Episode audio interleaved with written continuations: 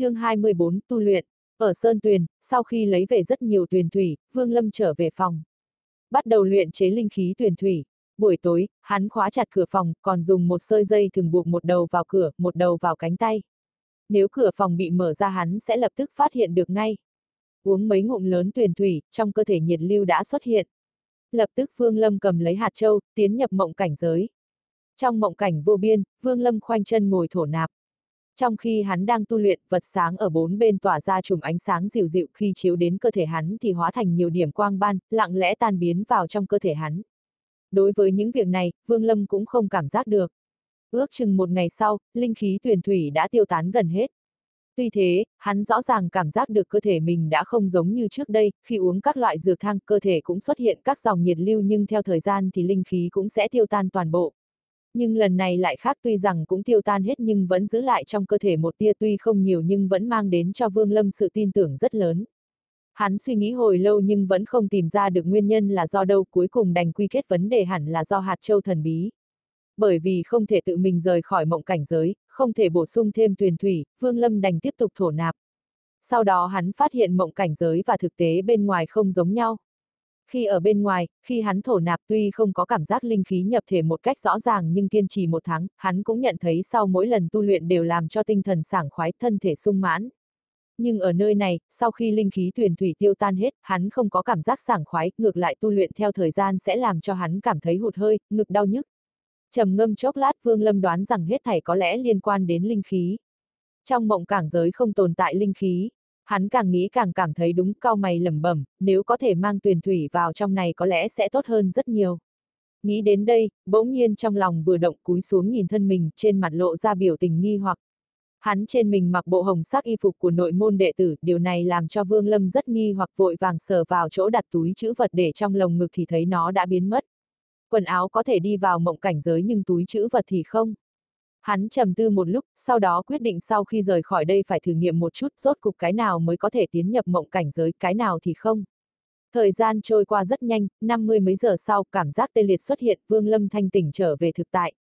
Hắn trong lòng vẫn còn một nghi vấn là tại sao mỗi lần chỉ có thể kiên trì được hơn 50 giờ. Mang theo nghi hoặc này, hắn cho tuyền thủy vào trong hồ lô, đeo vào người chuẩn bị tiến nhập mộng cảnh. Nhưng lần này mặc cho hắn cứ nhìn chằm chằm vào hạt châu nhưng đều không có kết quả. Trong lòng Vương Lâm thất kinh, suy nghĩ rất lâu, sau đó đành áp chế lo lắng trong lòng, lại nhập định tiếp tục tu luyện.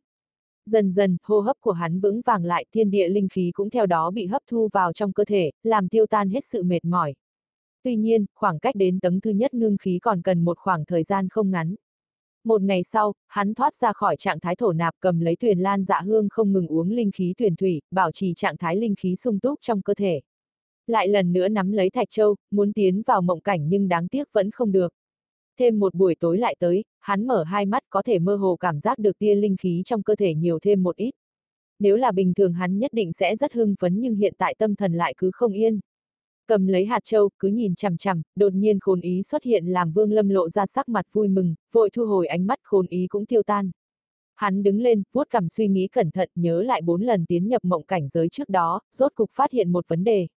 Hai lần đầu tiên tiến nhập là liên tục, lần thứ ba là sau khi quan sát năm ngọn đèn mới có thể, còn lần thứ tư lại cách sau một buổi ngày. Bởi vậy có thể thấy tiến vào mộng cảnh giới có nhất định hạn chế. Phương pháp ổn thỏa là giữa hai lần cách nhau ít nhất 5 canh giờ trở lên, mới chắc chắn có thể tiến vào. Sau khi giải quyết được vấn đề này, Vương Lâm thử nghiệm xem có thể mang theo những vật gì tiến vào mộng cảnh giới. Để thử nghiệm, hắn mang theo rất nhiều đồ vật trước hết là ba cái hồ lô, một chứa lộ thủy từ trước, một cái trống không, cái còn lại chứa tuyển thủy. Cái bát đá đã bị vỡ thành các mảnh nhỏ cũng bị hắn cho vào trong ngực áo. Ngoài ra hắn cũng cuốn lên người đồ ăn, quần áo rồi mới nhìn chằm chằm vào hạt châu, tiến nhập vào mộng cảnh giới. Ở trong mộng cảnh, Vương Lâm lập tức kiểm tra toàn thân, đồ ăn, quần áo, mảnh bát đá cũng còn, chỉ có ba cái hồ lô không còn. Trong lúc đang nghi hoặc hắn đột nhiên nhớ đến trong mộng cảnh không có linh khí, trong đầu lập tức hiện lên ý nghĩ rằng những thứ có thể tiến vào trong mộng cảnh đều là phàm vật là những thứ không có linh khí. Mà cả ba cái hồ lô túi chữ vật đều nhiều ít có chứa đựng linh khí cho nên không thể mang vào trong này. Vương Lâm buồn rầu than lên một tiếng. Nếu là không thể đem hồ lô tiến vào nơi này, mà mỗi lần chỉ uống mấy ngụm tuyền thủy thì không đủ cho bản thân mình tu luyện. Nghĩ đến đây, trong đầu đột nhiên lóe lên, dường như hiện lên cái gì đó rất trọng yếu nhưng lại không nắm bắt được. Loại cảm giác này khiến hắn trở nên trầm tư, suy nghĩ miên man muốn tìm hiểu được điều vừa lóe lên đó. Sau một lúc lâu, sắc mặt hắn trở vui mừng. Vấn đề mấu chốt là không thể mang tuyền thủy tiến vào nơi này nhưng nếu uống vào trong bụng thì vẫn chưa biến mất. Nói cách khác không phải mọi thứ đều tuyệt đối, chỉ cần nghĩ ra biện pháp không biết chừng lại có thể đem linh khí tuyền thủy mang vào mộng cảnh giới. Chờ cho hơn 50 giờ trôi qua, Vương Lâm lập tức rời khỏi phòng trên tiểu đạo trên núi tìm kiếm thu thập mấy cái hồ lô dại rồi vội vã trở về. Hắn cho rằng mấy cái hồ lô trước không thể mang vào được mộng cảnh là do đã đựng lộ thủy một thời gian dài, làm cho bản thân nó đã chứa đựng nhất định linh khí. Hắn dùng mấy cái hồ lô mới kiếm được chứa linh khí tuyển thủy, biết đâu có thể qua mặt được mang chúng tiến vào mộng cảnh giới. Năm canh giờ sau, Vương Lâm mang theo 4 năm quả hồ lô tiến nhập mộng cảnh giới. Ngay khi vừa vào, hắn lập tức kiểm tra trên người, vui mừng phát hiện toàn bộ số hồ lô trên đều còn. Mở ra thấy tuyển thủy bên trong vẫn còn uống một ngụm thấy vẫn còn linh khí. Vương Lâm hưng phấn uống luôn một ngụm lớn, khoanh chân ngồi xuống tiến vào cảnh giới vô ngã chuyên tâm tu luyện. Mỗi khi linh khí tiêu tan hết, hắn lập tức uống tiếp mấy ngụm. Dần dần, một tia linh khí chậm rãi tích lũy trong cơ thể, dần thay đổi thể chất hắn, không ngừng tiếp cận tầng thứ nhất ngưng khí kỳ. Vật sáng bốn phía lại hóa thành những điểm quang ban, vô thanh vô thức hòa nhập vào cơ thể hắn. Lấy thể chất linh căn của Vương Lâm, nếu không có hạt châu thần bí, không có linh khí thuyền thủy, hắn phải cần đến mấy năm mới có thể thành công tu luyện tầng thứ nhất linh khí kỳ, nếu muốn tu luyện đến hóa linh thảo thì còn cần ít nhất 3-50 năm mới thành công. Sử dụng mô tháng dược thang của tôn đại trụ giúp hắn giảm bớt quá trình này. Vương Lâm trong khi vô ý tán công, bỏ mất hóa linh thảo. Nhưng dù vậy cũng phải mất đến khoảng 10 năm mới có thể tu thành. Nhưng hiện tại, Vương Lâm không thiếu linh khí, lại nắm giữ mộng cảnh giới, có thể làm gia tăng 10 lần thời gian. Hắn đã có thể thấy sắp thành công tu thành tầng thứ nhất ngưng khí kỳ.